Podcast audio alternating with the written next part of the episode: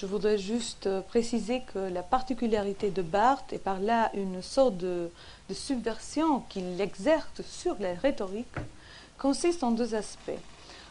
Premièrement, les questions de cette grille rhétorique sont disposées souvent ensemble dans une suite de quatre ou cinq questions. Et deuxièmement, ce groupe de questions est rarement suivi d'un développement de réponses.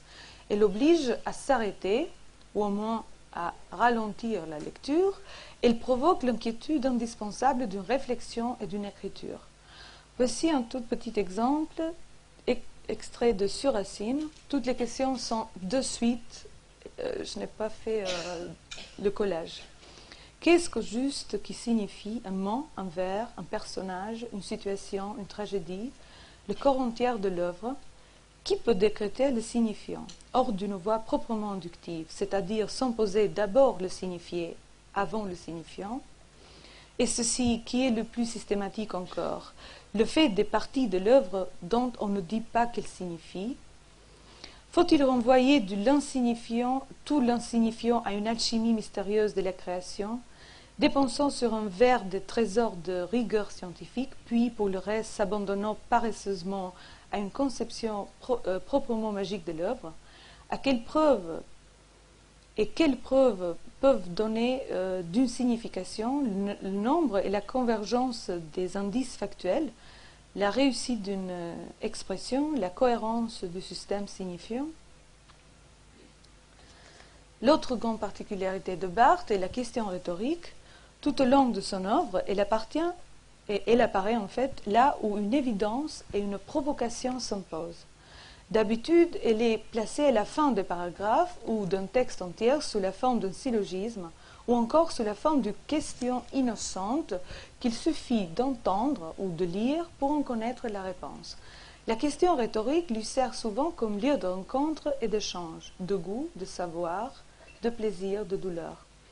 Elle importe et demande à la fois un consentement. Combien d'écrivains n'ont écrit que pour avoir lu? Combien de critiques n'ont lu que pour écrire? Ou encore dans, les fragments d'un discours amoureux. Les mots ne sont jamais fous, c'est la syntaxe qui est folle. N'est-ce pas au niveau de la phrase que le sujet cherche sa place et ne la trouve pas, ou trouve une place fausse qui lui est imposée par la langue? La question rhétorique aide aussi à plaider fictionnellement la suspension d'une contradiction d'idées. Dans la chambre claire, il parle, il, écrit Ici, la photographie se dépasse vraiment elle-même, n'est-ce pas la seule preuve de son art? S'annuler comme médium. N'être plus un signe, mais la chose même. Ou encore, j'adore cette question, l'histoire, n'est-ce pas simplement ce temps où nous n'étions pas nés? Cependant, l'analyse de la technique rhétorique de Barthes ne tiendrait pas si on ne tenait pas présent la subversion ou la suite des subversions qu'il fait subir comme j'ai déjà mentionné, euh, soit au niveau de la disposition comme un éclatement topique, soit à l'insistance de la non-réponse, soit euh, l'époquer des contradictions par la question rhétorique.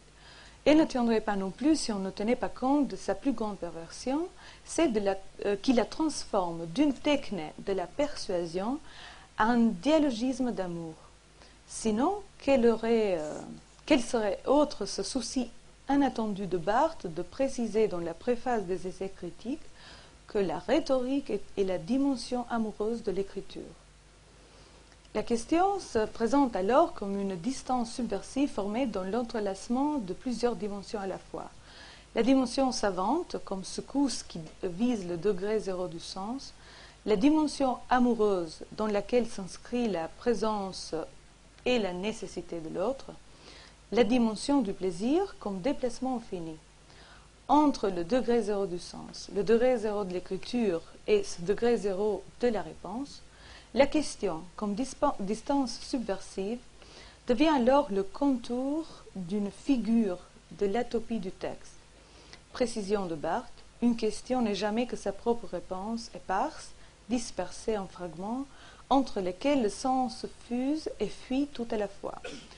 Autrement dit, la question est ce travail négatif à l'intérieur du texte.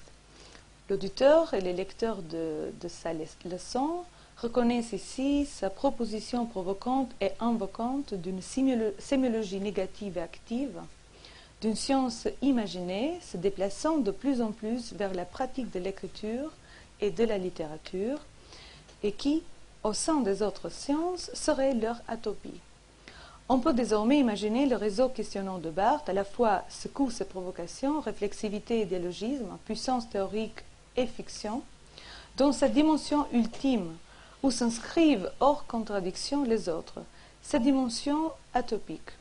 Et alors, ce raison questionnant, ce texte comme possible, semble travailler à l'intérieur de son œuvre pour nous rappeler, dans le vertige troublant de ces questions, au milieu du doute, de l'incertain, de l'indécision, de la tricherie, de l'ironie et aussi de l'ouverture de l'autre, le parcours d'un écrivain insolite pour lequel penser et écrire voulait dire se mettre en question chaque jour. La question qui figure comme titre de cette présentation semble l'interférence heureuse et bouleversante de cette attitude tragique.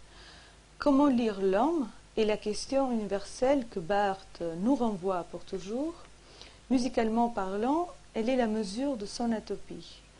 Ou, pour faire l'écho euh, écho à Serge Dubrovsky, en 1981, un an après la disparition de Barthes, je cite, C'est un état de grâce, comme le ciel, l'atopie, ça mérite.